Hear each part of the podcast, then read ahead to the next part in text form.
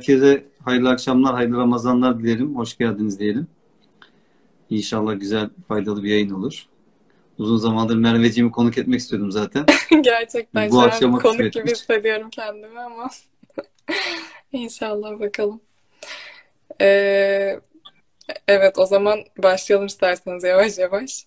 Tamam, bu yorumları kapatır mısınız yazmışlar ama nereden kapanıyor yorumlar? Evet onu da hocam yorumlar var. Üç nokta işareti var. Üç noktaya basarsanız yorum yapmayı Yorum yapmayı kapat kapat. diyor. Tamam, kapattım. Tamam harika. Kapanmadı ama mı? tamam süper Kapandı. şimdi kapandı. Evet o zaman ee, başlıyorum hocam sorularımla. E, ilk olarak size şunu soracaktım. E, Bilge Elon'dan bahsettik aslında ama bağlanamadık. Tam onun üzerine sormak isterdim. İşte Ramazan'ın bizim için çok özel ve önemli olduğundan bahsediyorduk. İlk sorum da bu olacaktı size. Ramazan'ı biz Müslümanlar için özel kılan şey nedir? Öncelikle e, herkese hayırlı akşamlar, hayırlı Ramazanlar diliyorum. Ramazan'ın bu ilk gününde e, Allah kabul etsin inşallah oruçlarımızı, Ramazanımızı da hayırlı kılsın hakkımızda. İnşallah e, bu Ramazan ayını Kur'an ayı olduğu e, gerçeğini ihmal etmeden Kur'an'la buluştuğumuz, Kur'an hakikatleriyle buluştuğumuz, kalplerimizi vahiy ile e, buluşturduğumuz ve aynı şekilde e, hayırlı işlerin parçası olduğumuz e, verimli bir ay olarak geçirmemizi nasip etsin Rabbimiz.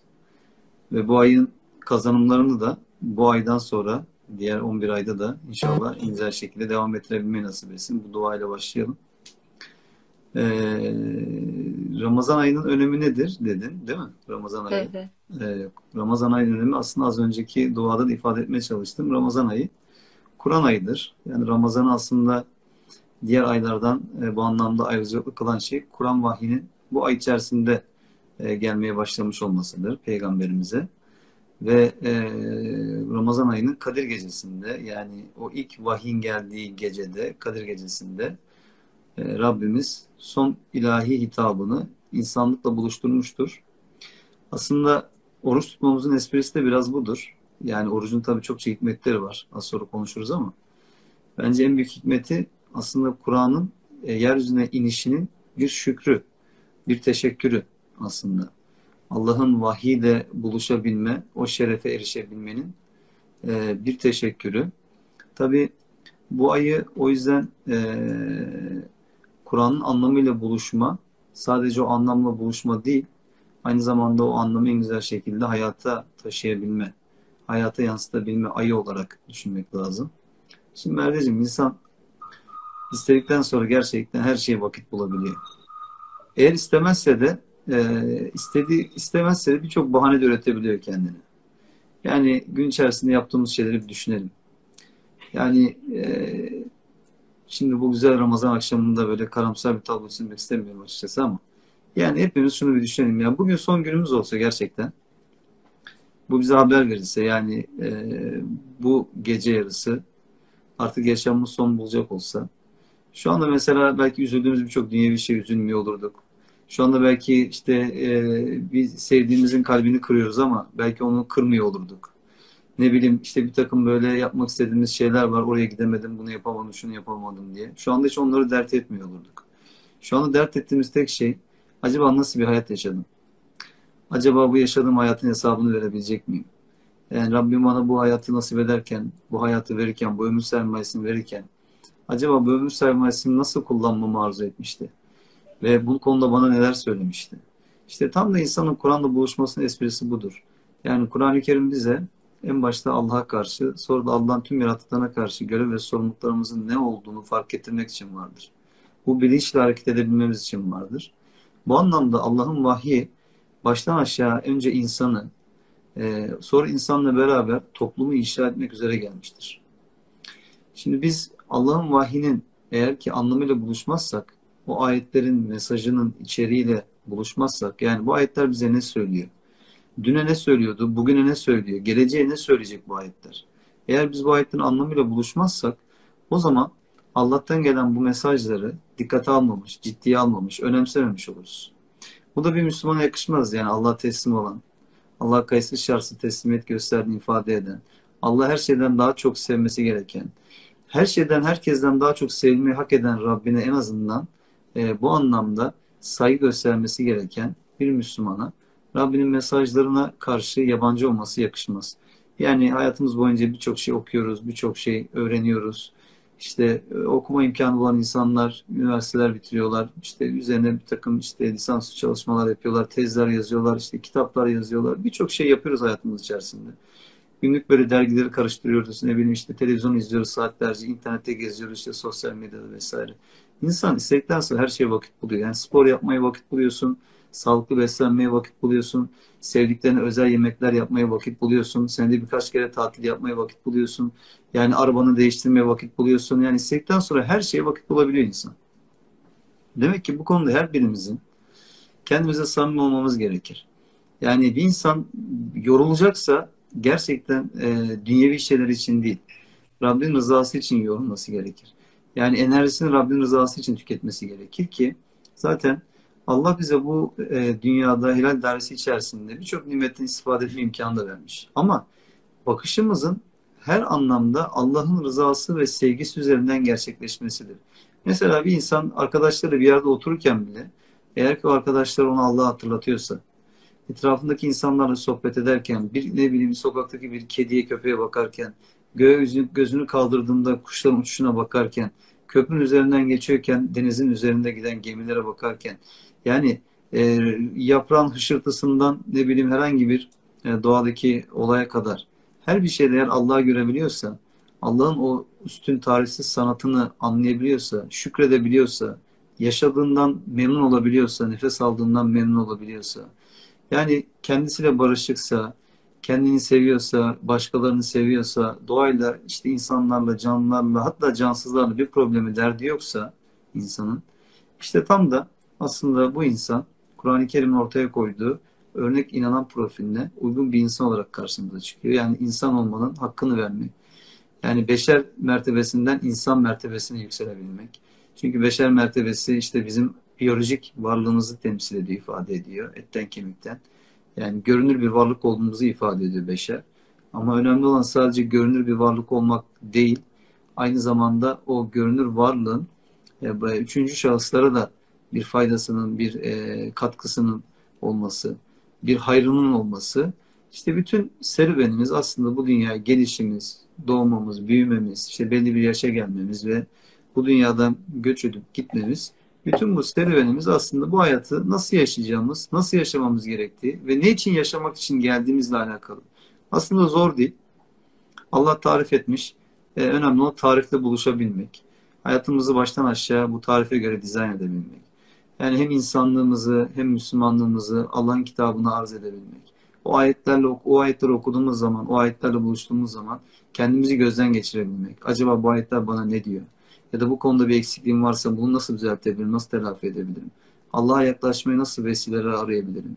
Nasıl iyilik yapmayı arttırabilirim? Nasıl insanların dertlerini dert edinebilirim? Ve bu konuda nasıl duyarlılık ve sorumluluk sahibi bir insan olabilirim? Bütün mesele bu. Zor bir şeydi. İşte tam da bu Ramazan ayı oruç ibadeti bize bir takım hakikatleri hatırlatmak için var. Rabbimizin ayetleri buluşmamız için var. Bu ayetlerle kendimize format atmamız için var. Ve kendimizi güncellememiz için var. Ve sadece bunu böyle belli gecelerde e, yapılan ibadetleri indirgememek, e, buradaki kazanımlarımızı e, bütün yıla yaymak, o yıla yaydığımız kazanımlarımızı da bütün ömrümüze yaymak e, amacıyla bir ilişki kurmamız gerekir Ramazan ayında fırsat ayıdır bu. Bir kamp ayıdır.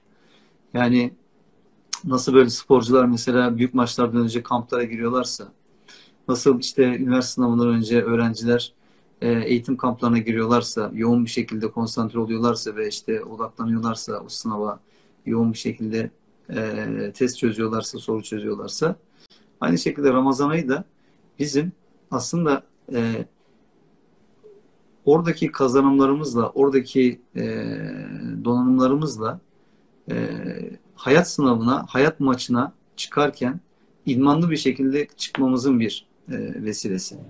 Yani biz kendimizi burada ne kadar e, güçlendirirsek, ruhumuzun kaslarını ne kadar güçlendirirsek, maneviyatımızı ne kadar güçlendirebilirsek, diğer aylarda da o Ramazan'ın aşkıyla, şevkiyle hayırlı ve faydalı şeylerin parçası olabiliriz. Bu anlamda hakikaten çok özel, güzel bir ay. İnsanların manevi duygularının yükseldiği bir ay. Diğer aylarda olmadığı kadar bu ayda yükseliyor. Keşke her ayda olsa ama e, en azından bu ayda olması da güzel.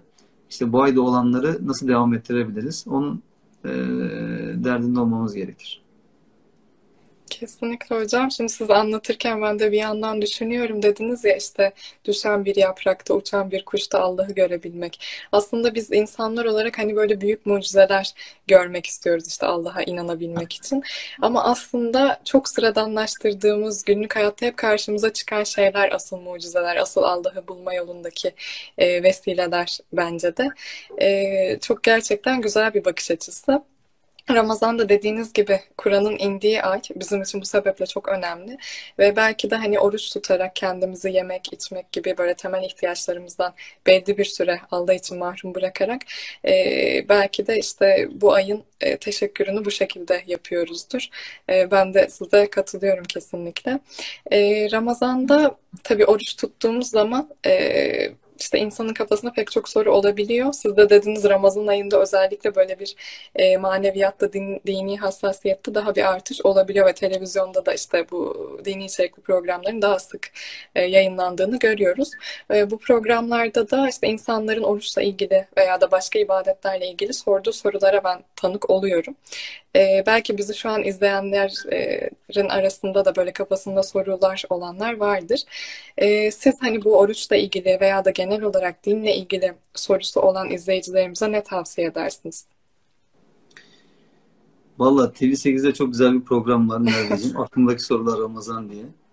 Ee, onu tavsiye ederim. Orada hakikaten güzel konular işleniyor. Ee, yani hem bizim işte okuyucularımızdan gelen hem e, izleyenlerden gelen e, sorular üzerinden zaten genelde şekillendirmeye çalışıyoruz e, programın içeriğini.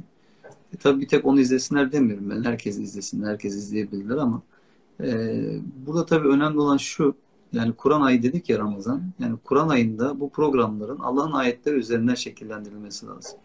Yani insanların Allah'ın ayetleriyle buluşturulması lazım. Biz de bunu yapmaya çalışıyoruz. Her kim bunu yapmaya çalışıyorsa Allah onlardan da razı olsun. E, meselemiz zaten biz veya onlar meselesi değil. Kim ihlasla, samimiyetle, iyi niyetle Allah rızası için değer üretiyorsa, iş yapıyorsa Allah herkesten razı olsun. Ben insanların iyi niyetine bakarım. Benden farklı düşünen olabilir bir insan. Mühim değil. Onun samimiyetine bakarım. Yani o şekilde düşünmesinin de kendince bir takım gerekçeleri olabilir. Bir insan samimi ise, dinden çıkar elde etmiyorsa, hiçbir şekilde dini istismar etmiyorsa, din üzerinden güç elde etmeye çalışmıyorsa, din üzerinden insanları kullanmaya çalışmıyorsa, ya bu insan benim nazarımda samimidir. Ee, iyi niyetle kendi inancını, düşüncesini ifade etmeye çalışıyordur. O anlamda biz zaten her zaman söyleriz. Yani herkes dinlenebilir tabii ki. Ama her birimizin, ben kendimle dahil ederek söylüyorum, her birimizin konuştuğumuz, ettiğimiz şeyler dini anlamda Allah'ın ayetlerine uygun olduğu oranda geçerli olabilir. Yani ancak Kur'an'dan referans aldığımız oranda geçerli olabilir söyleyeceğimiz şeyler. Çünkü bu dinin bir sahibi var. Bu dinin sahibi Allah.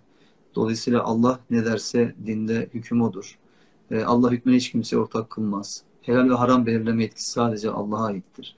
Ben mesela bu 101 soruda Kur'an kitabını e, yazarken e, tabii ki bu dini konularda en çok merak edilen sorulara dikkat almaya çalıştım. İşte 315 civarı soru belirlemiştim. Sonradan işte çok kalın bir kitap olacağı için 101 soruya indirdik. İnşallah devamı gelecek Allah nasip ederse. Ama göstereyim şimdi ona baktım da göstermiş olalım. Şu kitap. Evet. Aynen. E, ücretsiz pdf'si emredorman.com'da var. Oradan indirilebilir, okunabilir. E, bu kitabın girişinde şunu yazdım. Dedim ki bu kitap asla bir fetva kitabı değildir. E, bu kitap din kitabı da değildir. Yani bu kitap benim şahsi olarak e, Allah'ın kitabından anlayabildiklerimdir. Yani benim buradaki verdiğim cevaplar en nihayetinde Kur'an'dan anlayabildiklerimdir. Ee, eğer bir hata varsa o benden kaynaklanır. Benim yanlış anlayışımdan kaynaklanır. Yanlış anlamamdan kaynaklanır. Eğer bir kardeşim çıkıp da bana onu gösterirse güzel bir şekilde insani değerler çerçevesinde bu beni memnun eder. Ben düzeltirim. Ama aynı şeyi başka insanlardan da beklerim. Yani bir başkası da eğer ki e, buradaki cevaplarla bazı konulardaki bilgilerin yanlış olduğunu görüyorsa aynı e, olgunluğu ondan da beklerim. Yani sabit fikirli ve inatçı olması e, insanların e, insanlara bir fayda sağlamaz. Ama dedim ki fetvayı sadece Allah verir. Yani Kur'an-ı Kerim'de açık bir şekilde sana şu konuda fetva soruyorlar. Onlara de ki diyor. Peygamberimiz dahi fetva vermemişti bu konuda. Çünkü yetki alanında değildir. Allah fetvayı verir, Allah hükmü koyar. Peygamberimiz de o hükmü hem tebliğ eder hem de uygular. Peygamberler de Allah'ın ayetlerinden sorumludur. En başta onlar zaten dini en güzel şekilde uygulamakla mükelleftir ve onlar da uygulamışlardır. O yüzden bizim için güzel örnektir onlar. Yani mesela Peygamberimizin hayatındaki güzel örnekler Kur'an ayetlerinin bir insanın hayatına yansımasıdır. Yani bir insanın hayatına ayetler nasıl yansır? Yani bir e, ayetler nasıl canlanır? Ayetler nasıl hayata taşınır? Bunun örneğidir. O yüzden Üsve-i Hasen olarak Kur'an ifade eder. Yani Peygamberimiz için güzel bir örnek olduğunu. Bizim peygamberimiz örnek alabilmemiz için Allah'ın ayetleriyle buluşmamız, o ayetleri hayatımıza taşımamız gerekir. Şimdi bu konuda maalesef eksiklerimiz olduğu için e, her Ramazan böyle belli kalıplaşmış sorularla karşılaşıyoruz. Ve bu soruların sebebi de biraz bizim bu konulardaki bilgimizin yetersiz olmasına kaynaklanıyor. Yani toplum olarak aslında e, inanan bir toplumuz. Yani ağırlıklı olarak inanan bir toplumuz. E, inandığı şeylere karşı da saygılı bir toplumuz esasında büyük oranda. Birbirimize karşı saygısı olsak da en azından inandığımız şeylere karşı saygılıyız. Ama inandığımız şeylere olan saygımız da biraz yüzeysel kalabiliyor. Çünkü e, gerektiği kadar okumuyoruz, araştırmıyoruz, öğrenmiyoruz. E, öğrenmediğimiz için de bazen e, bu tarz böyle anlamsız sorular ortaya çıkabiliyor. Hani Einstein diyor ya bir insanın zekası aslında verdiği cevaplardan değil sorduğu sorulardan ortaya çıkar. Yani sorduğun soru da aslında senin o konuyla ilgili donanımını ortaya koyar. Yani soru sorabilmek de bir kabiliyettir. Az bir şey değildir soru sorabilmek bu anlamda. Biraz da bazen belki insanlar işin e, kabaca tabiriyle gırgırında yani biraz da gülmek, eğlenmek için böyle e, o kalıplaşmış klişe şeyler her Ramazan döndürüyorlar, soruyorlar insanlar. Ama şunu da ifade etmek lazım. Samimi olarak sorusu olan insanın e, sorusu da kendisi de saygındır. Yani bir şeyi alay almaya çalışmadan, e, orada bir açık aramaya çalışmadan. Yani ne kadar e, bizim için basit veya böyle sıradan ya da ne diyelim böyle anlamsız gelse de eğer ki soruyu soran insan o konuyu dert edinmişse kendine ve o konuyu öğrenmek istiyorsa, o, o sorusunda samimi ise bu çok değerlidir. Bu anlamda ben hiç kimsenin sorusunu e, önemsiz görmem, değersiz görmem. Ama dedim ya işte bazı insanlar biraz laf olsun diye soruyor veya işte işin gırgır kısmında daha çok. Onu işte böyle bir temcit pilavı gibi sürekli tekrar edip duruyor. Bu tarz sorular ortaya çıkıyor. O yüzden bizim bir sefer bir e, televizyon programında sabah programıydı kanalda e, izleyiciler de vardı yani stüdyoda. Onlar soru soruyorlardı. işte cevaplıyorduk biz teyzemiz e, dedi ki yani dedi yavrum dedi işte dinliyoruz dedi deminden beri falan dedi. Güzel şeyler anlatıyorsunuz ama siz gidiyorsunuz başka hocalar geliyor onlar da başka şeyler anlatıyor. Bizim de kafamız karışıyor kime inanacağız kimi dinleyeceğiz diye. Şimdi o kadar samimi bir böyle sistemdi ki yani. Hani, e, onu evet haklı bir soru aslında. Evet onu hissediyorsun. Ben de dedim ki işte bu, bu büyük bir problem evet önemli bir problem ama bu problemin çözümü belli. Yani e, şimdi her birimizin dinimizi öğrenme gerekliliğimiz var. Biz öğreneceğiz dinimizi. Çünkü Zorlu Suresi 44. ayet ne diyor? Yani şüphesiz bu Kur'an senin ve kavmin için bir hatırlatıcıdır, bir öğüttür. Siz bundan sorumlu tutulacaksınız. Siz bundan sorulacaksınız diyor. Yani içinizden din adamlarına soracağız. Siz din adamlarına uyun demiyor Allah. Allah her birimizi muhatap alıyor bu anlamda. Yani e, dolayısıyla her birimizin en azından Allah'ın kitabını öğrenmek, o kitapta ne geçiyor ne geçiyor geçmiyor bilmek durumundayız. Böylelikle dini konuda herhangi bir iddiayla karşılaşırsak dini konuda karşılaştığımız bu iddiaya e, en azından bu Kur'an'da var mı yok mu gibi bir ayrım yapma imkanımız olabilir. Ama şimdi biz Kur'an'da ne var ne yok bilmiyoruz ki toplum olarak. Okumuyoruz ki Kur'an'ı. Yani Kur'an'ı maalesef bir musikiye indirgemişiz. Kur'an'ı maalesef işte mezarlıkta okunan bir kitaba indirgemişiz. Yani hala böyle inanın. Çok şükür tabii yani yine de Allah'a şükretmek lazım. Eskiye nazaran bu konuda çok ciddi bir bilinçlenme var. Mesela bakın sizin gibi böyle değerli kardeşlerimiz, dostlarımız var. Böyle güzel yayınlar yapıyorsunuz. İşte platformlar var, böyle paylaşımlar yapıyorsunuz. Allah ne kadar şükretsek az. Yani insanlar artık böyle e, kendini herhangi bir gruba, bir cemaate, bir yapıya bağlama ihtiyacı hissetmeden doğrudan Allah'a bağlayabiliyorlar. doğrudan başkalarının e, kitaplarını din kitabı gibi görmek yerine doğrudan Allah'ın kitabını din kitabı alıp din kitabı sayıp e, oradan e, dinlerini öğrenmeye çalışıyorlar. Bu çok güzel şeyler. Bunlar çok sevinilir şeyler ama bunlar hep mücadeleyle oldu. Yani bunlar dünden bugün olmadı yani. Bunda birçok insanın hakkı var, emeği var. Allah hepsinden razı olsun. Ama insanların gündemine, insanların bugününe Allah'ın vahyini getirmek gibi bir mücadelenin sonucunda oldu bunlar. Daha da iyi olacak inşallah. Daha da güzel şeyler olacak. Ben inanıyorum. O yüzden hani karamsar olmamak lazım. Ee, Allah'ın ayetlerinin anlaşılmayacağı, onların zor olduğu veya onların sadece belli insanların anlayacağı şekilde düşüncelerin de doğru olmadığı inancındayım. Bazı teknik konularla ilgili farklı düşünceler, tartışmalar olabilir. Bu da gayet tabidir. Onlar da tartışa tartışa, konuşa konuşa çözülebilecek türden şeylerdir.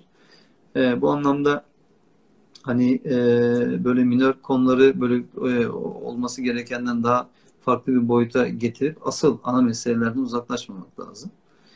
Bu anlamda işte bu ayı vesile bilip e, her birimiz Arapçasını okuyabilen Arapçasından okuyup sonra da Türkçesinin mealini okuyarak e, direkt Türkçesinden mealini okumak isteyen de doğrudan Türkçesinden mealini okuyarak Allah'ın ayetleri vahiyle e, buluşmaları gerekir diye düşünüyorum. Kesinlikle. Bence bu soruların birçoğu çözülecek o zaman. Yani şimdi şu örneği veririm ben. Mesela ilk defa Kur'an'da buluşmuş bir insan olsun. Hani yurt dışında yaşayan, diyeyim İsveç'te yaşayan bir kadın veya adam her neyse ilk defa Kur'an'da buluşmuş olsun. İşte e, diyelim ki işte e, Almanca çevirisinden mesela diyelim Kur'an'ı okuyacak. Ya da İsveççe neyse yani bir çevirden Kur'an'ı okuyacak ya da İngilizcesinden. Şimdi mesela Kur'an-ı Kerim okuduğu zaman Kur'an-ı Kerim'in dinin kitabı, dinin kaynağı olduğu bilgisiyle bunu okuduğu zaman mesela Kur'an'da olmayan şeyleri sormayacaktır doğal olarak.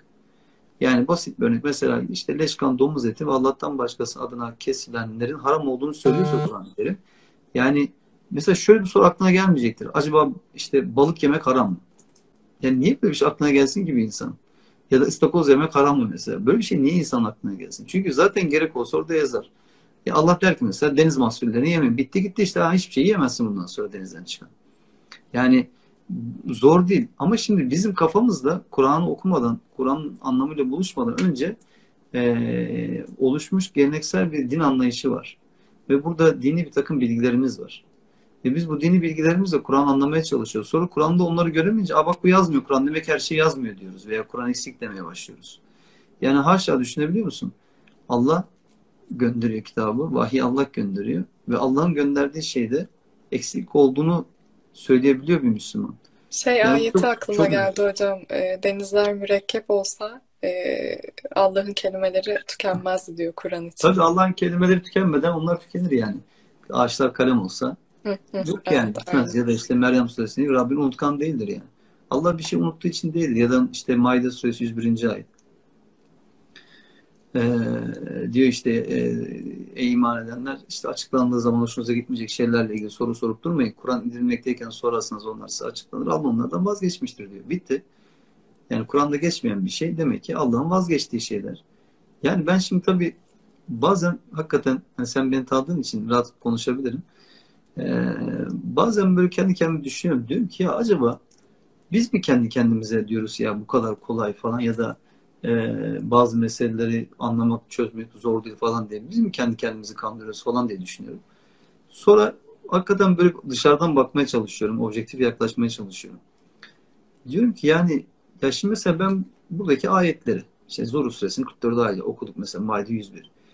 Şimdi biz kendi yaptığımız derslerde de biliyorsun okuyoruz bunları şey yapıyoruz ve yani şimdi şunu düşünüyorum diyorum ki ya bu ayetleri kimle paylaşsak hemen herkes aynı şeyi anlıyor. Yani kimse de mesela Allah Allah hani iman edenler işte açıklandığı zaman hoşunuza gitmeyecek şeyleri sormayın dediği zaman acaba Allah burada ne demek istiyor diye sormuyor yani. Anlıyor işte açıklandığı zaman hoşuna gitmeyecek şeyleri sormayın ya bu yani nasıl telaffuz edersen e, nasıl dersen de aynı şey zaten fark eden bir şey değil. Yani bunu anlamak niye zor geliyor insanlara mesela? Ya da Allah Kur'an-ı mesela işte sevdiği ve sevmediği insanlardan bahsediyor. Allah diyor mesela zalimleri sevmez. E şimdi Mesela bunu anlamakta ne var? Yani zalim olmayacaksın. Zalim dedi Kur'an tarif ediyor bunu. Ya da mesela Allah diyor işte iyilik yapanları sever. İyilik yapmak ne de işte aç Bakara suresinde Allah anlatıyor, tarif ediyor sana mesela iyinin ve iyilik yapmanın ne olduğunu. Yani dolayısıyla Kur'an kendi kendini açıklıyor. E, ayetler birbirini tamamlıyor. ve bir insanın dini konuda ihtiyaç duyduğu her bilgi içeriyor. Ama dini konuda ihtiyaç duyulacak bilgileri. Yani Kur'an her bilgi içermiyor. Ee, bunu maalesef işte bir türlü e, bazı insanlara anla, anlatamıyorsunuz yani. Çünkü o şartlanmışlıklar var, o sabit fikirlilik var. Ön yargılar var. Ve birileri de sürekli böyle araya girip aman siz Kur'an okumayın. Ya düşünebiliyor musun? Bugün Kur'an'ın mealini okumayın, dinden çıkarsınız diyen insanlar var ya. İşte deist olursunuz, ateist olursunuz diyen insanlar var. Ya bu ne kadar acı bir şey. Yani bu ne demek? Yani demek ki bu kitap insanlar anlasın diye gelmemiş. Ya da öyle bir kitap ki Allah'tan geliyor ama anlamıyla buluştuğun zaman ateist, deist oluyorsun. Yani Ya bu bunu samimi olarak okuyup inanmak mıdır bilemiyorum. Ya inandığın şeye sen güvenmiyorsun aslında. Onu okuduğun zaman inancını kaybedeceğini düşünüyorsun. ya hem Çok öyle hem de şu var. Yani şimdi bak şöyle, böyle şöyle bir mantık olabilir mi Merveciğim? Yani e, Arapçasını okuyup anlayan insan ateist veya deist olmuyor. Türkçesini okuyup o- anlayan insan ateist veya deist olma riski var. Şimdi bu nasıl oluyor ki yani? Anlam mı değişiyor yani okuduğun şeyde? Hani bir dilde okuduğun zaman olmuyorsun da diğer dilde okuyunca niye oluyorsun mesela? Yani bu Kur'an'ın anlamı yok demek mi? O zaman Allah Kur'an anlamı yoksa Kur'an'ı sadece belli seslerden oluşan bir kitap olarak da indirebilirdi. Yani hiçbir anlamı olmayan, hiçbir dilde karşılığı olmayan, sadece belli seslerin çıkartıldığı e, bir kitap olarak da indirebilirdi. Yani onu seslendirerek işte ibadet edeceğim veya e, sevap umacağım bir kitap olarak da indirebilirdi. Ama böyle indirmemişti. Kur'an'ın bu kadar anlamı var. Dolayısıyla bu ön yargıları yıkmak lazım. E, farklı düşüncelere karşı e, yani müsamahalı olmak lazım. Yani farklı düşünceler elbette olacaktır. İşte Zümer Suresinin 18. ayeti bize diyor ki mesela onlar sözü dinlerler ve en güzeline uyarlar. İşte temiz akıl sahibi olan onlar. Yani bu ne demek? Sözü dinleyip en güzeline uymak demek ki farklı sözler olacak. Yani değil mi? En güzeline uymak için farklı sözler olması lazım. O zaman bırak herkes konuşsun. Herkes anlatsın. Niye bu kadar korkuyoruz? Mesela ben şimdi bazen şaşırıyorum. Ee, bizi mesela hiç tanımayan insanlar bazen sonradan geliyorlar. Diyorlar ki ya işte hocam hakkınızı helal edin falan. Ne oldu diyoruz. Ya vallahi işte sizin için kötü konuştuk falan. Niye hayırdır? Vallahi işte sizi şöyle şöyle dediler, böyle böyle dediler. İşte bunlar sünneti inkar ediyorlar. Bunlar hadisi inkar ediyor. Bunlar peygamberi inkar ediyorlar falan. Vallahi biz de inandık diye ama sonradan işte dinledik, okuduk. Ondan sonra sizin bir şey inkar ettiğiniz yok. Din adına uydurulmuş şeylerin dinde olmadığını söylüyorsunuz. Şimdi bunu itiraf ediyor insanlar sonra geliyorlar. Ya da bazen mesela bir yerde bir şey konuşuyor. Bizim ismimiz geçiyor. Duyuyoruz mesela işten dosttan. Diyorlar ki aman onları okumayın. Aman onları dinlemeyin. Niye? Dinler çıkarsınız. Ya bu nasıl bir şey ki yani? Yani birini dinlediğin zaman çıkacağın bir şeyse bu din. Sen de o dine girmemişsindir ki zaten. Sen o dinde değilsindir ki o zaman. Bu kadar korkacak bir şey yok ya. Yani konuştuğumuz şeyler ortada. Bugüne kadar binden fazla programda konuşmuşuzdur, yayınlarda konuşmuşuzdur, yazdığımız şeyler ortada. Yani bu kadar ürkecek, korkacak ne var? Ben gerçekten anlamıyorum. Bir e, cemaat değiliz, bir tarikat değiliz, bir grubumuz yok, bir partimiz yok, bir siyasi görüşümüz yok, ideolojik görüşümüz yok. İnsanları kendimize de çağırmıyoruz. İnsanları Allah'ın kitabına çağırıyoruz. Yani bunu da ısrarla vurguluyoruz. Hatta bazen diyorlar ki işte Kur'an yeter diyor bunlar. E niye o zaman bu kadar kitap yazıyorlar? E çünkü Kur'an'ın yeterli olmadığını iddia ettiğiniz için yazıyoruz bu kitapları. Yani Kur'an neden yeterli olduğunu göstermek için yazıyoruz bu kitapları. Ve e, bu kitapların yazılış amacı insanları Allah'ın ayetleri buluşturmak. Yani diyor ki adam gitsin o zaman adam okusun. E, okumuyor kardeşim adam. Yani adam okumuyor o şekilde ne yapacaksın? İşte yani sen de belli konuları işleyerek adamın ilgisini çekecek şekilde e, kitaplar yazıyorsun ki insanlar Allah'ın kitabının ne kadar muhteşem, ne kadar benzersiz, ne kadar tarifsiz olduğunu görebilsin. Hocam ben e, sizin pek çok kitabınızı okudum E, ve genelde gördüğüm şuydu yani ele aldığınız konuları hep ayetlere dayandırarak ve bu ayetler etrafında ele alıyorsunuz. E, ve dediğiniz gibi yani elbette ki herkesi okuyacağız. İnsanlar sizi de okuyacak veya sizin tam karşıt görüşünüzde kişileri de. Burada önemli olan gerçekten öğrendiğimiz bilgileri Kur'an'a sunmak. Yani ayetlere uyuyor mu? Allah'ın mesajına uyuyor mu? Uyuyorsa tabii ki kabul ederiz ama uymuyorsa da işte burada uyanık olup e, en güzel sözü Kur'an'ı seçmemiz gerekiyor. Ona uygun şekilde karar vermemiz gerekiyor. Yani hem sizin kitaplarınız için bu geçerli hem de herhangi birinin kitapları Ya tabii ki işte ben ne diyorum Merveciğim baştan söyledim yani ben zaten e, dini gelin benden öğrenin demiyorum.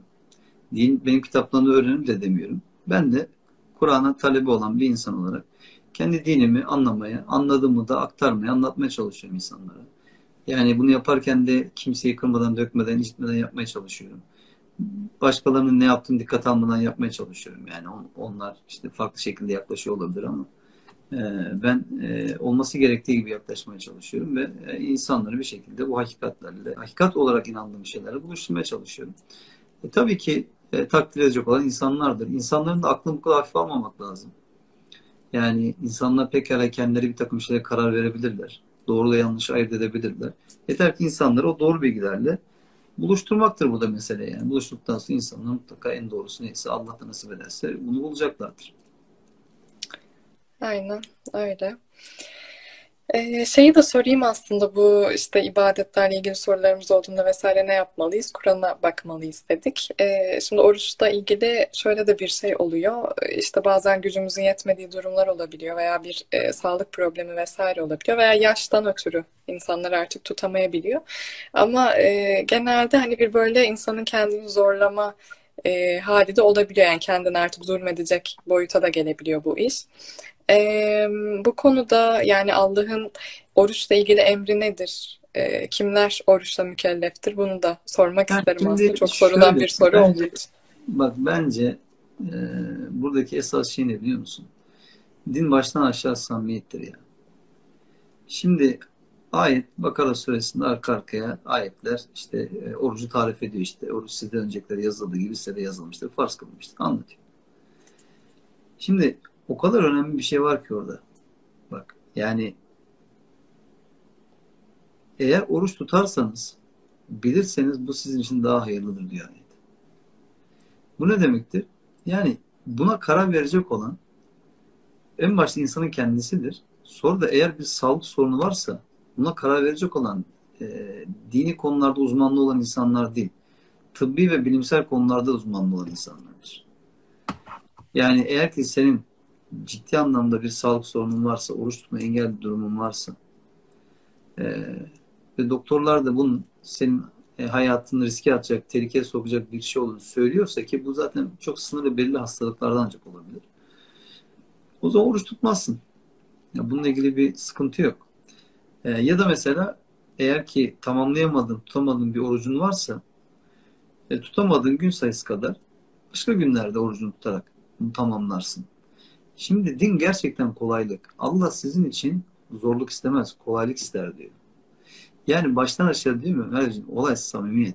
Eğer biz şimdi oruç ibadetini böyle aç ve sus kalmaktan ibaret görüyorsak yani e, o zaman insanın şunu bir düşünmesi lazım.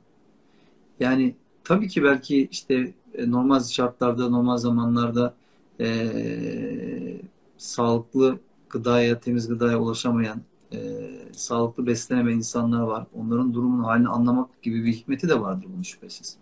Ama mesele biyolojik meseleyle sınırlı değil. Yani bizim belli saatlerde aç ve sus kalmamızla e, sınırlı bir mesele değil. Bizim manevi anlamda doymamızla alakalı bir mesele. Yani biz bedensel olarak aç kalırken bir yandan manevi olarak doyuma ulaşmamız lazım. Orucun esprisi bu. İbadetin esprisi bu. Yani biz orada ibadet ederken belli şekilsel şeyleri yerine getiriyorken e, aynı zamanda ruhsal, manevi anlamda bir dinginliğe ulaşmamız lazım. Bir e, konsantrasyona, bir yükselmeye ulaşmamız lazım. İbadetin esprisi bu yani. Namaz ibadetinin, oruç ibadetinin. Zekat veriyorken mesela diyelim. işte sadaka, infakta bulunuyorken yani o şeyi verirken bizden bir şey eksiliyor olarak değil. Tam tersine verdikçe hem maddi olarak hem manevi olarak bizde bir şeylerin arttığı inancıyla bunu yapmamız gerekir. Yani mesela bugün iftar yaptık. Allah hepimizin iftarını kabul etsin. İşte oruç tuttuk bugün. İnşallah hayırlısı Ramazan'da e, oruç şekilde tamamlamayı nasip etsin. Mesela şimdi sofrada gerçekten bugün şunu düşündüm. Allah'a şükrediyoruz evet. Çünkü önümüze koyabileceğimiz bir kere barınabileceğimiz bir evimiz var. İşte sıcak bir yuvamız var. Önümüze koyabileceğimiz işte bir tas diye çorbamız var. İşte bir çeşit, iki çeşit her neyse yemeğimiz var. Ve bekliyoruz. Birazdan işte ezan okunacak ve biz onlarla buluşacağız. Bunu bekliyoruz. Ama o anda mesela insan şunu düşünmeden edemiyor. Şu anda belki milyonlarca insan gerçekten oruçlu ve orucunu açarken şu anda senin önünde bulunan o şeylerin büyük çoğundan mahrum bir şekilde orucunu açıyor. Belki işte unutulmuş, herkesin ihmal ettiği bir kenarda köşede işte bir e, e, kuru ekmekle ne bileyim bir işte bardak suyla birkaç zeytinle peynirle orucunu açan bir insan var. E, bir başka yerde belki onu bile bulamayan bir insan var. Dünyada gerçekten çok yoksulluk var, çok yoksunluk var. Yani bugün milyarlarca insan açlık sınırının altında bir hayat yaşıyor. İnsanlar temiz suya ulaşamıyorlar. Şimdi biz bu sofranın başında dururken, Allah'a şükrederken, Allah'ın bize verdiği bu nimetler için şükürler olsun derken, eğer bu hissiyatla diyemiyorsak, bunu düşünmüyorsak ve bunu Allah'a havale ediyorsak, Allah'tan bekliyorsak, yani Allah'ım sen bunları bize verdin bir de başkalarına ver diyorsak, yani bunu yapması gerekenin biz olduğumuz gerçeğini ıskalıyorsak, unutuyorsak o zaman oruç ibadetinde hiçbir şey anlamıyoruz demektir.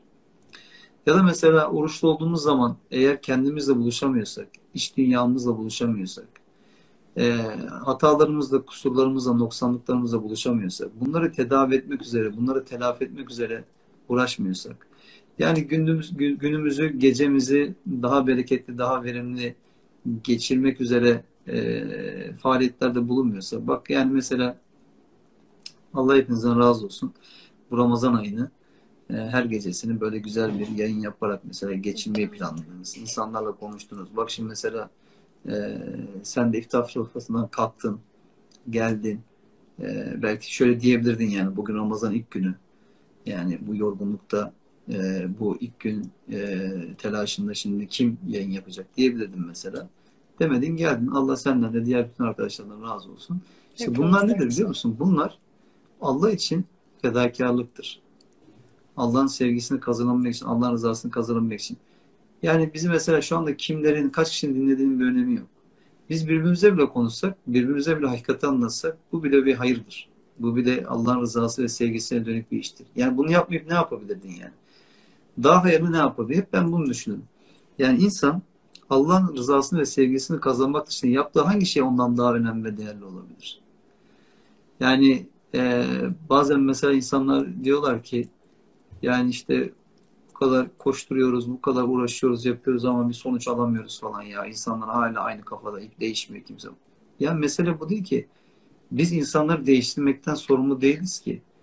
Yani biz e, sonuçtan sorumlu değiliz ki. Çünkü biz çabadan sorumluyuz. Biz emekten sorumluyuz. Sonucu gerçekleştirecek olan Allah'tır. Biz istediğimizi hidayet edemeyiz ki. Hidayet veremeyiz ki. Yani peygamberler bile verememiş. Yani sen sevdiğini hidayet erdiremezsin diyor Kur'an peygamberimiz. Yani ya da sen ateşte olanı kurtaramazsın diyor. Yani sen mi kurtaracaksın ateşte olanı? Ya da sana ateşte... inanmıyorlar diye neredeyse kendini kahredeceksin diyor mesela. Kahredeceksin. Ya tabii şimdi bak bunu ben çok iyi anlayabiliyorum. Şundan dolayı anlayabiliyorum. Yani imanın değerini, kıymetini peygamberlerden daha iyi kim bilebilir ki? Allah'tan vahiy alıyorsun ve bu vahyi yani düşünsene şimdi mesela yani sen ben seni çok seviyorum. Sen benden bir şey istiyorsun. Ben de diyorum ki ya Merve benden bir şey istemiş 40 yılda bir. Onun hatırı var. Ben bunu en güzel şekilde yapmam gerekir. Değil mi? Yani onu üzmemem gerekir. E, kırılmaması gerekir. Ve ben bunu en güzel şekilde yerine getirmem gerekir. E şimdi yani Allah bizden istiyor. Hangi sevgi Allah'ın sevgisinin ötesinde olabilir ki? Hangi istek Allah'ın isteğinin ötesinde olabilir ki? Hiçbirisi, hiçbirisi olamaz. Bu anlamda yani Allah düşün ki insanlar içerisinden birini seçmiş, kendini elçi kılmış. Bu nasıl ağır bir yük, bu nasıl büyük bir sorumluluk? Yani insanlar şey zannediyorlar tahminim. Ya ne şanslı ya falan ya. Bize keşke, biz keşke peygamber olsaydık falan. Ya şimdi sen Kur'an-ı Kerim baktığın zaman peygamberlerin ve onlarla beraber inananların çektikleri e, eziyette uğradıkları zulümler. Bunlar ortada. Bu gerçekten adamlık istiyor. Yani cinsiyet anlamında adamlık demiyorum. Yani erkek olsun kadın olsun fark etmez. Bu gerçekten yiğitlik istiyor. Bu sorumluluk istiyor. Bu duyarlılık istiyor. Ve e, gerçekten içselleştirilmiş, e, özümsenmiş bir imanla yapılabilecek bir şey olduğunu gösteriyor bize. E şimdi tabii ki imanın değerini onlar bildiği için yani ben acaba bir insanı daha kurtarmaz, kurtulmasına vesile olabilir miyim? Ya Allah'ın ayetlerini bir insan olsun hatırlatabilir miyim? Bunun telaşındalar. Ve paralıyorlar kendilerini. Heba ediyorlar kendilerini. Mesela Hazreti İbrahim için diyor ya, ya İbrahim artık bırak bunu yani. Resmen artık ayet onu söylüyor. Ya bırak vazgeç artık bundan. Şey Ya. gibi de düşünüyorum hocam. Bizi bekleyen sonu da aslında en iyi şekilde içselleştirebilen insanlar peygamberler. Yani sonuçta bu dünya bitecek ve eğer inanmazsak bizi bekleyen bir azap var. Ee, bunun da bence kaygısını, telaşını güdüyor olabilirler. Yani insanların Ya tabii inanması ki için şimdi ya işte diyorum Erdeciğim, Allah bir şey istemiş. İnsanın dizinin bağları çözülür. Ya bu ne demek yani? Aslında bak ben bunu her söylediğimde şu aklıma gelir. Şimdi de geldi. Aslında Allah aynı şeyi bizden de istiyor. Yani Allah- Allah'ın vahyinde geçen şeyler bizde istediği şeyler. Yani ha bu bize vahyederek söylemiş, ha vahiy peygamber üzerinde insanla ileterek söylemiş. Bir şey değişik bir şey yok. Yani o yüzden Kur'an okuduğun zaman da insanın dizinin bağının çözülmesi lazım. Ne yapacağını şaşırması lazım. Yani ben Allah bunları benden istediği için bunları en güzel şekilde nasıl yerine getirebilirim telaşında olması lazım insanın. Yani e, bundan daha anlamlı ve değerli bir şey yok hayatta. Gerçekten. Ama ne oluyor biliyor musun? İşte günlük koşturmaca, çoluk çocuk, e, işte iş güç, ne bileyim onu aldım, bunu sattım, onu giydim, bunu çıkardım, oraya gittim, buraya geldim, onu kazandım, bunu kaybettim. Gün içerisinde sürekli olarak insanlar bunlarla meşgul oldukları zaman yani bak insanlar Allah'tan uzaklaştıkları zaman, Allah'la aralarına mesafe koydukları zaman Allah da onları bu dünyayla oyalar. Ve insanlar kolay bir şekilde şeytanın tuzaklarına düşerler. Şeytan onlara vesvese verir. Sürekli meşgul eder onları bir şeylerle. Hep bu dünyevi uğraşlarla meşgul eder. O yüzden diyorum ki yani bu Ramazan ayını vesile bilip eee, gündelik hayatımızı bir gözden geçirmemiz. Eğer hatalarımız varsa bunları telafi etmek için uğraşmamız. Tamir etmemiz. Yani bir elbise düşün. O elbise artık giyilemeyecek hale gelmiş. İşte diyelim tamir ediyorsun bunu. Vücudunda bir yara var. İşte o yaraya merhem sürüyorsun. İşte tamir olmasını hızlandırmak istiyorsun. Yani insanın sürekli olarak bu manevi dünyasındaki e, manevi tabiatındaki delikleri, gedikleri, işte yaraları tedavi etmesi lazım. Çünkü hepimizin yaraları var. Ama çocukluktan kalma var, ama geçmişten kalma var, ama yaşadığımız günden kalma var. İşte bazen sevdiklerimizden, dost bildiğimiz insanlardan, bazen böyle ne bileyim işte gereksiz yere düşmanlık yapan insanlardan. Ama herkesten insanın bir yarası var. İnsanın işte bu yaraları, bu e, haksızlıkları, bu olumsuzlukları tedavi edeceği şifası da var. İşte o şifa Allah. Yani insan Rabbinden bulacak o şifayı. Rabbine yönelecek, Rabbini bilecek, e, Rabbine güvenecek, dayanacak. Vekil olarak Rabbim bana yeter diyecek. Yani dayanak, güç, beni her an gören, her an beni gözeten, benden haberdar olan, beni benden daha iyi bilen, şah damarımdan bana yakın olan, kalbimle benim arama girmiş olan, yani aramda mesafe olmayan tek varlık Allah. İnsanın Allah dışında herkes arasında mesafe var. Yani hiçbir şey olmasa bir insana sarılsam bile aranda mesafe var yani. Ama ya birinin boyu uzundur, diğerinin kısadır, öbürü biraz kiloludur, öbürü dardır vesaire illaki bir boşluk olur. Tek boşluksuz şey Allah'la kurulan ilişki. Ve bu o kadar mahrem, o kadar özel bir ilişki ki kimselerin seni anlamadığı, kimselerin seni duymadığı, feryat ettiğin, içinden çığlıkların yükseldiği ama bir türlü kendi sesini duyuramadığın o sesler içerisinde sessizlik olarak kaldığın bu dünyada seni duyan bir Rabbin var. Seni bilen bir Rabbin var. Ve seni seviyor. Mesela bunu hep söylemesi lazım insanın kendisine. Bu iyi geliyor. Yani Rabbim beni seviyor ya. Niye ben Allah'ın beni sevmediğini düşünüyorum ki? Evet Rabbim beni seviyor. Ben de onun sevgisine layık olmalıyım. Niye böyle düşünmüyorum? Yani Allah beni cezalandıracak. Ondan korktuğum için onun dediklerini yapmalıyım demek mi daha doğru? Yoksa Allah beni seviyor. Allah bana değer veriyor. O beni sevdiği ve bana değer verdiği için ben de onun sevgisine layık olmalıyım. Ben de ona değer vermeliyim demek mi daha doğru? İşte maalesef çocukluğumuzdan beri böyle dinle ilişki kurduğumuz zaman hep korku üzerinden, hep azap üzerinden, hep cehennem üzerinden. Yani kendimizi niye cennette hayal edemeyelim? Yani bu bir şey değil. Ee, bir enaniyet değil yani. Bir e, özlem, bir arzu, bir istek bu. Rabbim ben senin rızanla uygun bir hayat yaşamak ve senin e, rızanla cennetine girmek istiyorum. Kendimizi niye böyle hayal edemeyelim? Çünkü bu bunu hayal edebilmek için de niye kendimizi, eylemlerimizi ona göre belirlemeyelim? Yani Allah'tan e, sakınmak, Allah'ın e, rızasını, sevgisini kaybetmekten korkmaktır esas olan şey. Onun bizi cezalandırmasından korkmak değil. Allah zalimleri mutlaka cezalandıracaktır. Allah cezayı hak edenlere ceza verecektir. Bu ayrı. Ama yani biraz önce Allah'la bir barışmayı, Allah'la aramızdaki o güven bağını tekrardan tesis etmeyi, sonra kendimizle barışmayı. Mesela diyorum da ben de mesela çok kendimi suçlayan bir insanım. Birçok şeyde mesela şey yaparım ama bazen de diyorum ki yani Allah'ım yani ne yapayım? İnsanım ya ben de işte. İnsanım en nihayetinde. Hatalarım oluyor, noksanlıklarım var, eksiklerim var. Ama en azından bunu görmeye çalışıyorum ve bunu telafi etmeye çalışıyorum. Bazen yapıyorum derim, bazen yapamıyorum. Ama senin kulunum işte yani. yani senin kulun ve sen, sana gelmekten başka bir şeyim yok, yönüm yok yani. Sana geleceğim yine. Sen bana göstereceksin ve sen bana hatalarımı rahmetinle göster. Sen bana hatalarımı merhametinle göster. Ve o senin rahmetin ve merhametinin mahcupluğunda ben bu hatalarımı telafi etmeye çalışayım. Yani mahcup olarak. Nasıl mahcup olarak biliyor musun? Mesela Allah bazen insanın yaptığı hataya rağmen onu ödüllendirerek onu mahcup eder. Bu çok muhteşem bir şeydir. Yani insanlar kendi aralarındaki ilişkilerde tam tersi işler mesela. Cezalandırarak, intikam alarak onu utandırmaya çalışır. Başkalarının önünde rezil ederek, onun bir, diyelim bir ayıbı varsa onu ifşa ederek onu utandırmaya çalışır. İtibarsızlaştırmaya çalışarak. Allah böyle yapmaz. Allah bazen kulunu gerçekten o bir hata yapmış olsa da, bir kusur işlemiş olsa da rahmetiyle, merhametiyle, sevgisiyle bir şeyleri fark ettirerek, hatta belki de hak etmediği bir şeyi vererek onu mahcup eder. Sen de bunu fark edebiliyorsan, yakalayabiliyorsan ve Allah'ın yani sen işte Allah olduğun için bu kadar rahmet ve merhamet sahibisin. Beni yine utandırdın, beni yine mahcup ettin ve yani bunu yüzüme vurmadın ya da bundan sebep beni e, cezalandırmadın diyebiliyorsan eğer işte bu bağ kurabilmek lazım bence e, Allah'la.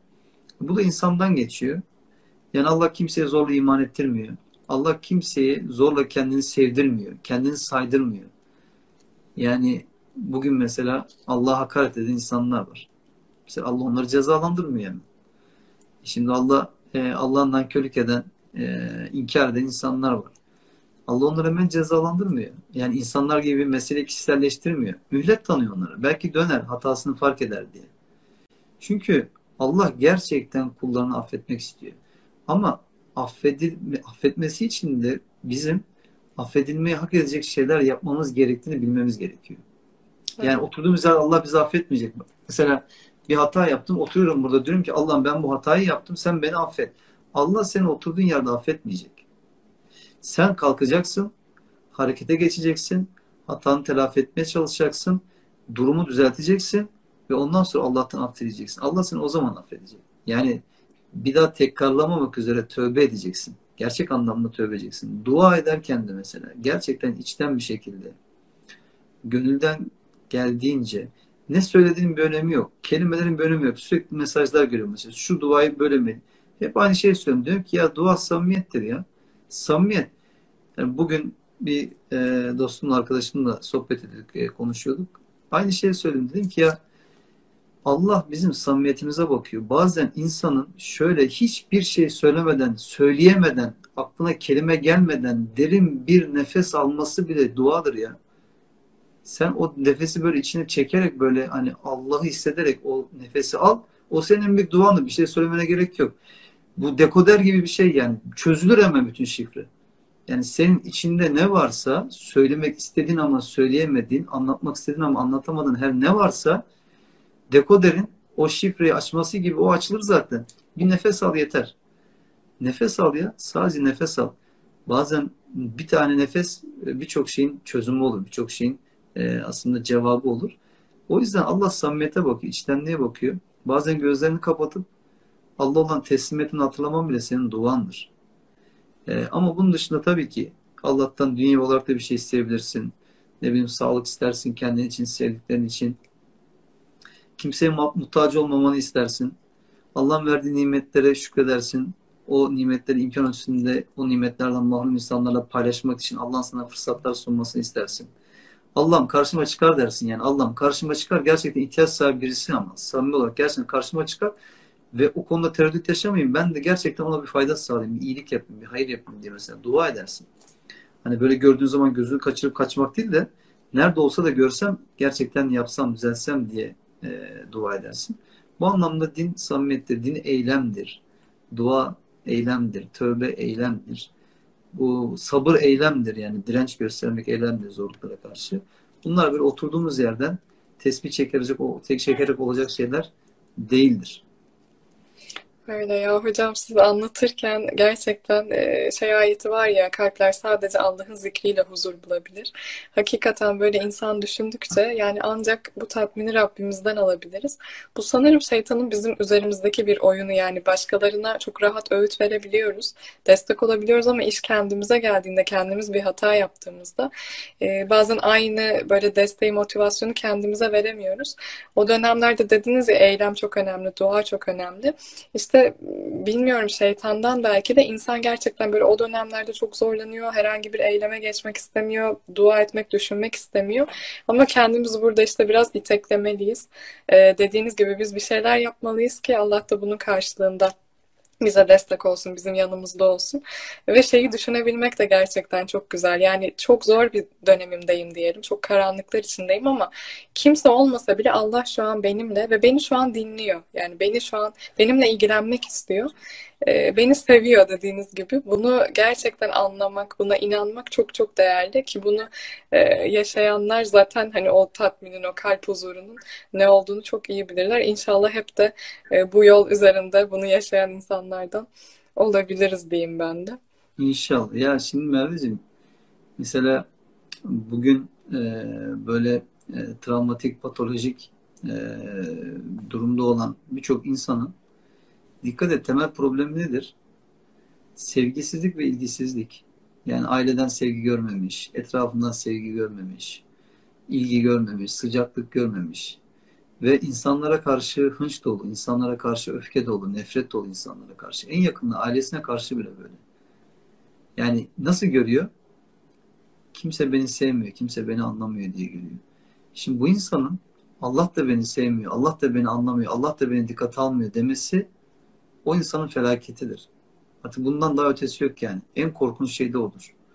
O anlamda yani nasıl ki insanın etrafından sevgi görmeye, ilgi görmeye, alaka görmeye veya önemsenme ihtiyacı varsa Allah tarafından da e, sevgi gördüğünü, Allah'ın onu önemsediğini, Allah'ın ona rahmetiyle muamele edeceğini, eğer büyük günahlardan kaçınırsa küçük kusurlarını örteceğini, e, kusursuzluğun Allah'a ait olduğunu, yani bütün bunların bilinciyle bir insanın yaşaması gerçekten bu hayatı yaşarken de daha mutlu bir insan olarak yaşamasının sebebidir. Yani din zaten bizim bu hayatımız için var. Hep söylüyoruz ya din ahiret için de ahirete dinin bir ihtiyacı olmayacak zaten. Orada artık bir daha bir imtihan yok ki. Orada helal haram veya orada günah sevap diye bir şey yok ki. Yani din bu dünya için ve bu dünyamızı daha güzel bir yer kılmak için var din. Bu anlamda o yüzden diyoruz yani bu Ramazan ayını Allah rızası için ya yani gerçekten Allah'ın vahyiyle Kur'an'la buluşmak için ya hiçbir zaman dünyevi işler bitmez. Bunlar hep olur. Yani bahane bulmayalım kendimize. Vakit vaktim yok şimdi. Ya istersen vakit bulursun. Otur bir al eline okumaya başla. Her gün bir sayfa oku. Bir sayfa ya çok değil. On ayet oku her gün ya. Ya her gün bir ayet oku. Ama oku. Bir ayet. 30 günde 30 ayet eder. 30 ayet ya az mı yani? 30 ayet eder. En azından e, 6236 ayetin 30'unu okumuş oluyorsun. Yani bu anlamda az bir şey olmaz. Ama okudukça zaten o ayetlerle buluştukça yani sen kendini, kalbini o ayetlere ne kadar yönlendirirsen göreceksin zaten elinden bırakamayacaksın. Ya şimdi sen de Kur'an'ı iyi okuyan birisi olduğunu bildiğin için yani o rahatlıkla söylüyorum. Bunu her birimiz tecrübe etmişizdir. Yani bazen mesela bunalıyorsun, sıkılıyorsun, ne yapsam diyorsun mesela aklına bir şeyler geliyor. Çıkıp yürüsem mi? Sahilde bir hava mı alsam? Ne bileyim birini mi arasam? Birisiyle mi buluşsam? Ne yapsam? Ne yapsam? Aklına gelen hiçbir şey seni o anda mutlu etmiyor, tatmin etmiyor. Ne yapsam? Diyorsun ki dur ya. Dur biraz Kur'an okuyayım diyorsun. Yani inan bak samimiyetle söylüyorum çok yaşamışımdır hayatımda. Nasıl bir ferahlık iniyor insan içine ya. Nasıl bir dinginlik görüyor insan Bir de için? tam Ya, içinde bulunduğunuz olayla, durumla ilgili ayet. ya olamaz Peki. başka türlü. İnan ki olamaz. Bak Kur'an'ı ben hep şöyle okurum. Açarım rastgele bir yere. Oradan okumaya başlarım. Yani baştan sona okuma düzenim yoktur yani. O anda açarım bir yere oradan okurum. Ya bu kadar mı olur ya? resmen ihtiyaç duyduğun ayet geliyor karşına ya. Hocam ben de mesela baştan sona okurum. Ee, gerçekten kaldığım yeri açarım ve o an mesela içinde bulunduğum durumla ilgili. Ya rastgele de açsanız, düzenli de gitseniz mutlaka Allah bir şekilde size ulaşıyor. Ya gerçekten işte diyorum ya Allah insanlarla birebir konuşacak değil yani Allah Allah'ın insanlarla iletişimi Hz. Muhammed'den sonra kesildi artık. Bir de Allah insanlarla böyle birebir konuşma gibi bir durum yok. Allah en son peygamberimize vahiy gönderdi. Artık insanlara vahiy de göndermeyecek. Allah birebir de konuşmayacak insanlarla. Böyle bir şey yok. Ama Allah zaten konuşmuş. Allah'ın kitabı Allah'ın kelamıdır. Bu anlamda aslında Allah'ın ayetleriyle buluşmak Allah'ın kelamıyla buluşmaktır. Yani Allah'ın insanlığa ne söylediği, ne hitapta bulunduğuyla buluşmaktır bu anlamda. E o yüzden işte Kur'an-ı Kerim'in şifa olması sebebi bu. Gönüller derdine şifa diyor. Nasıl gönle şifa olacak Kur'an-ı Kerim? Yani Kur'an-ı Kerim şifa olması, Kur'an-ı Kerim'in o ayetlerinin insanın o ruhuna ferahlık vermesi, insanın o tıkanmış, ruhunun bu tıkanmış e, yerlerini açması. Hani işte oralar tıkanıyor, şey dökülüyor değil mi? Kimyasal dökülüyor, işte sıcak su döküyorsun falan. Açılıyor orası. Aynen bu şekilde. Yani insana bağlanan bir serum gibi. Gıda takviyesi gibi. Yani işte diyelim kanımda bir mikrop varsa ne bileyim vücudumda bir arıza varsa onu tedavi etme yönelik olarak böyle bir e, tedavi yöntemi gibi. İnsana iyi geliyor. İnsana iyi geliyor ama asıl insana iyi gelecek olan şey o ayetlerin bizi harekete geçirmesi. Yani Kur'an nasıl iyi insan olacağını tarif ediyor. Ama iyi insan olacak olan biziz. İşte iyi insan olabilmek için de hani Fatih Suresi değil mi? 10. ayette ya yükselen sözler Allah. Allah o sözleri yükseltecek olan şey salih ameller. Yani Allah e, bize kılavuzluk ediyor.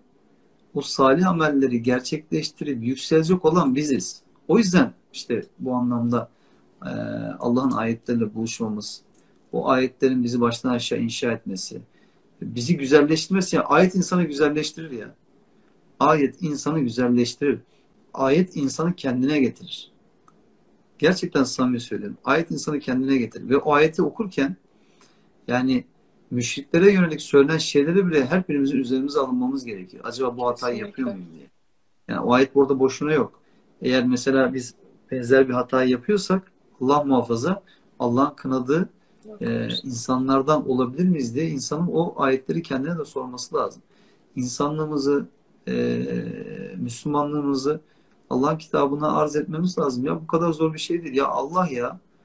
Ya gerçekten ben şimdi bazen böyle insan fena oluyor. Diyorsun ki yani hani daha ötesi yok. Daha önemli bir şey yok. Olamaz.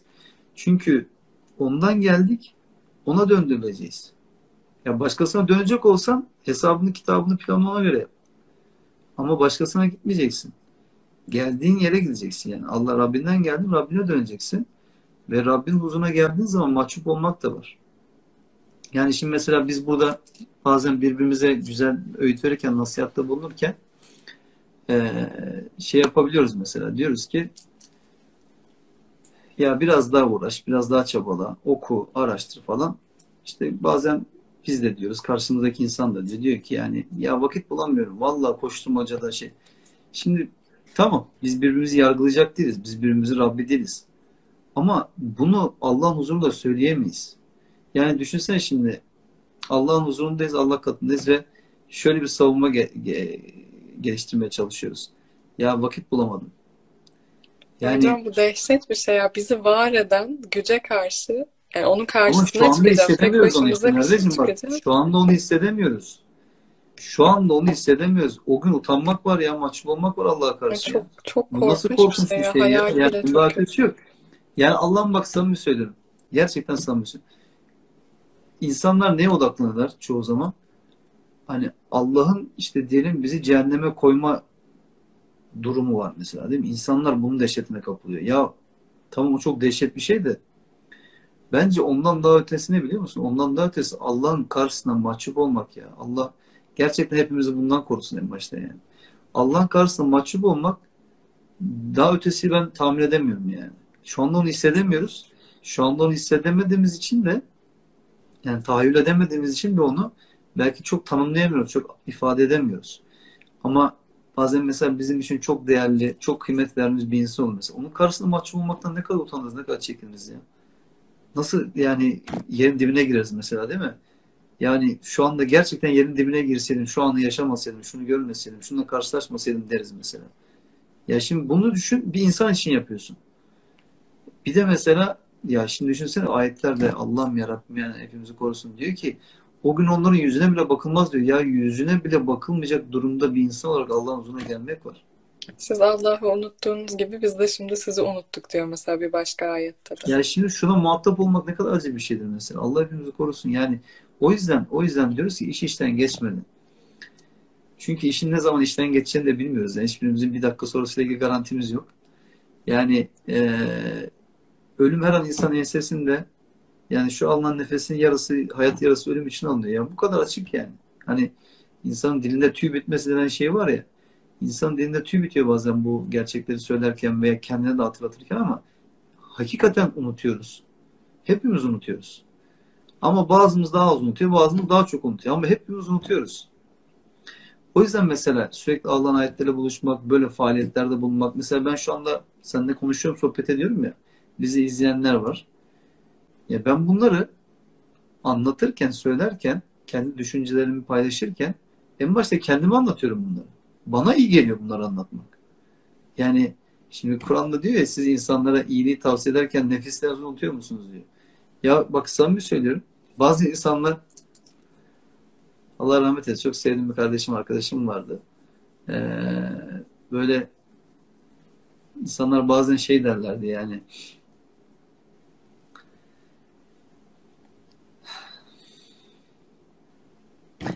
böyle siz hani dini anlatıyorsunuz bu dini anlatmanızdan ne menfaatiniz var falan derlerdi. Yani biz de derdik ki o zaman ya bir menfaatimiz var ama o menfaat sizin e, şey yapacağınız bir menfaatli karşılayabileceğiniz bir menfaat değil. Bu ancak Allah'ın verebileceği bir ecir. Yani başkasının verebileceği, yapabileceği bir şey değil. İnsanlar bunu anlayamıyorlar. Gerçekten insanlar bunu anlayamıyorlar. Yani bir şeyi sen çünkü Allah rızası için hiçbir çıkar gözetmeden insanlar anlattığın zaman en başta kendini anlatıyorsun bunu. Yani en başta kendin hatalarınla yüzleşiyorsun. En başta kendin bunu fark ediyorsun. Sonra da düşünsene Allah bir şey yani tebliğ, dini tebliğ etmeyi farz kılmış. Sen dini tebliğ ettiğin için, Allah'ın sana yap dediği bir şey yaptığın için bununla şerefleniyorsun. Yani hangi maddi şey bunun karşılığı olabilir ya? Hiçbir maddi şey bunun karşılığı olamaz ki.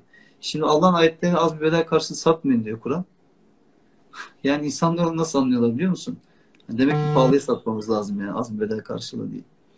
Ya hangi bedel, hangi karşılık Allah'ın tek bir ayetini, tek bir kelimesinin bedeli olabilir ki? Hiçbiri olamaz. Yani o yüzden hakikaten insanın e, dinle bu anlamda samimi bir ilişki kurması, sürekli olarak böyle hayırlı faaliyetlerin bir parçası olması, e, dini içselleştirmesi, özümsemesi, güzel örnek olması çok önemli. Dinin dinde güzel örnek olması, güzel bir temsil yetkisini ortaya koyması çok önemli. Olumsuz örnekler var mı? Var. Kötü örnekler var mı? Var. Ama bunlar ölçü değil. Hepimizin hatası noksanlığı var. Ama daha iyi nasıl yapabiliriz? Daha iyi bir insan nasıl olabiliriz? İyiliği nasıl yayabiliriz? Nasıl anlatabiliriz? Nasıl çoğaltabiliriz? Bunun derdinde olmamız lazım. Bunun derdinde olduğumuz zaman emin ol bu hayatta yaşarken de daha daha güzel yaşayacağız bu hayatta. Yani Allah'a güvenip dayanmak var ya insanın kimse ihtiyacı kalmıyor biliyor musun? Kimse ihtiyacın yok ya. Yani bazen çünkü diyorum mesela dua ederken hani insan mesela en yakınına bile bazen eşine, çocuklarına, annesine, babasına en yakın dostuna, arkadaşına bile belki bazen anlatamadığı şeyler olabilir. Yani çekinebilir, e, onun için yanlış düşüneceğini düşünüp bundan korkabilir, ifade edemeyebilir, kelimeleri dökemeyebilir. Ama biliyorsun ki Allah'ın seni yanlış anlama gibi bir durum söz konusu değil. Yani Rabbin seni yanlış anlamaz. Bir de ne var biliyor musun? Allah asla seni yarı yolda bırakmaz. Ama bu dünyada bak en güvenebileceğim dediğin insan bile yani insanın kendini katarak da bunu düşünmesi lazım. Hiç kimsenin garantisi yok. Kesinlikle hocam yani kendi de yüz çevirebilir veya Tabii ne ki. bileyim hani bir şekilde vefat edebilir, uzağa gidebilir. Güvendiğin İnsan dağlara tar ya zaten hepsinden birden söylüyorum. Yani olay sadece alıp başını gitmesi veya başka bir şey yapması değil. Hepimiz ölümlü varlığız. Yani Tabii, insan babasına güvenir, babası ölür. Çocuğuna güvenir, çocuğu ölür. Aynen onu demek İnsanların büyük istemiştim. çoğunluğu bak şöyle psikoloji var. İnsanların büyük çoğunluğu aslında çocuk yapma sebebi gerçekte derindeki bir psikolojik e, şey olarak e, yaşlandığı zaman kendisine bakacağı işte birilerinin olması aslında böyle bir psikoloji yatıyor birçok insanın zihninin arkasında. Yani tabii ki çocuk yapmak, onu sevmek, onunla ilgilenmek, alakadar olmak falan doğru. Ama bir yandan da insan neye ihtiyaç duyuyor? Yani yaşlandığın zaman çoluk çocuğum olsun yani değil mi? Etrafında baksın. Yani çocuğunun garantisi yok. E, çocuk için anne babanın garantisi yok. E, malın, mülkün, servetin bir garantisi yok. Yani bugün dağ olan yarın tuzla buz olur yani. Hiçbir şeyin garantisi yok Biz ki hiçbir şeyin sahibi değiliz. E, hiçbir şeyin sahibi değilsin. Her şeyin emaçsın o zaman. Ya esasında gerçek anlamda Rabbinden başka hiç kimse yok. O zaman Rabbini gücendirme. Yani Rabbini Rabbine karşından körük etme. Yani Allah bak o kadar muhteşem ki şimdi diyor ki eee, Allah diyor sizin nankörlüğünüzden hoşnut olmaz. Bundan razı olmaz. Yani nankörlük ederseniz Allah'a karşı Allah'tan bir şey eksiltmiş olmazsınız. Ama Allah bundan razı olmaz. Ama eğer şükrederseniz işte o zaman Rabbiniz razı olur. Ya bütün mesele bu. Allah'a karşı nankörlük etmeyeceğiz yani. Yani Çünkü Allah'a karşı yapılacak nankörlük vefasızlıktan en büyüğü olur. Allah'a karşı yapılacak nankörlük yani düşünsene bizi yoktan var eden var, varlığımızı ve sahip olduğumuz her şeyi muhtaç olduğumuz dilediği anda her şeyi bizden çekip alabilecek olan en başta kendi ömrümüzü sağlığımızı, her şeyimizi dilediği anda çekip bizden alabilecek olan ama yine de hatalarımıza rağmen bize fırsat veren, bizi seven, gözeten, iyi bir insan olmamızı isteyen, iyi bir insan olmamız için bize yol gösteren Rabbimize nankörlük etmek vefasızlıkların en büyüğü olur. O yüzden hani en başta Allah'la kurulan ilişkinin sağlıklı, güvenli bir ilişki olması, Allah'la kurulan ilişkiyle önce Allah'la bir barışık olmamız, Allah'la barışık olduktan sonra kendimizle barışık olmamız, kendimizle barışık olduktan sonra çevremizle barışık olmamız, çevremizden kastettiğim şey e, diğer insanlar, doğa, diğer canlılar. Bak e, bazen ne düşünüyorum biliyor musun? Hep mesela şeye odaklanıyoruz. Canlılara karşı mesela merhametli olmak ve canlılara karşı iyi davranmak. Mesela bazen ne düşünüyorum? Diyorum ki bir insanın merhameti cansıza karşı gösterdiği şeyden de açığa çıkar ya. Yani sen bir kapıyı, şimdi belki garip gelebilir ama hani bir kapıyı bile sert vuruyorsan eğer, hani değil mi? Çünkü cansız yani. Dil yok konuşamaz, sana tepki veremez, ne bileyim seni şikayet edemez, hiçbir şey. Sen e, bir kapıya dahi, bir eşyaya dahi kaba saba kötü davranıyorsan bu senin içinde bir yerlerde bir merhametsizlik olduğunu göstergesidir.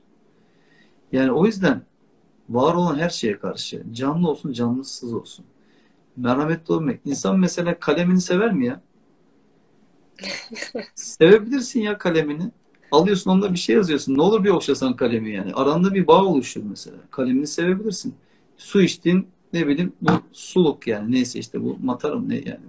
Ne olur mesela bu şöyle arada bir şöyle bir okşasam yani sen senden de bayağı su içtim yani. Ee, az hakkın yok yani üzerine desen. Ne olur mesela ne kaybedersin? Bu ne biliyor musun? İnsanın eşyayla barışık olması demek.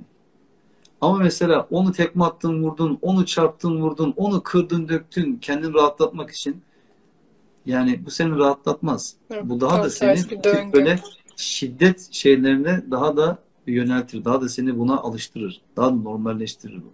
O yüzden insanın Rabbi ile barışık olması, insanın kendiyle barışık olması, insanın eşyayla, canlı cansız her şeyle, çevreyle, doğayla barışık olması, insanın güneşle, ayla, yağmurla yani şey önemli mi? Çocuklarla yürüdüğün zaman yağmurda büyükler koşup kaçıyorlar. Çocuklar eğleniyorlar yağmurdan. Niye?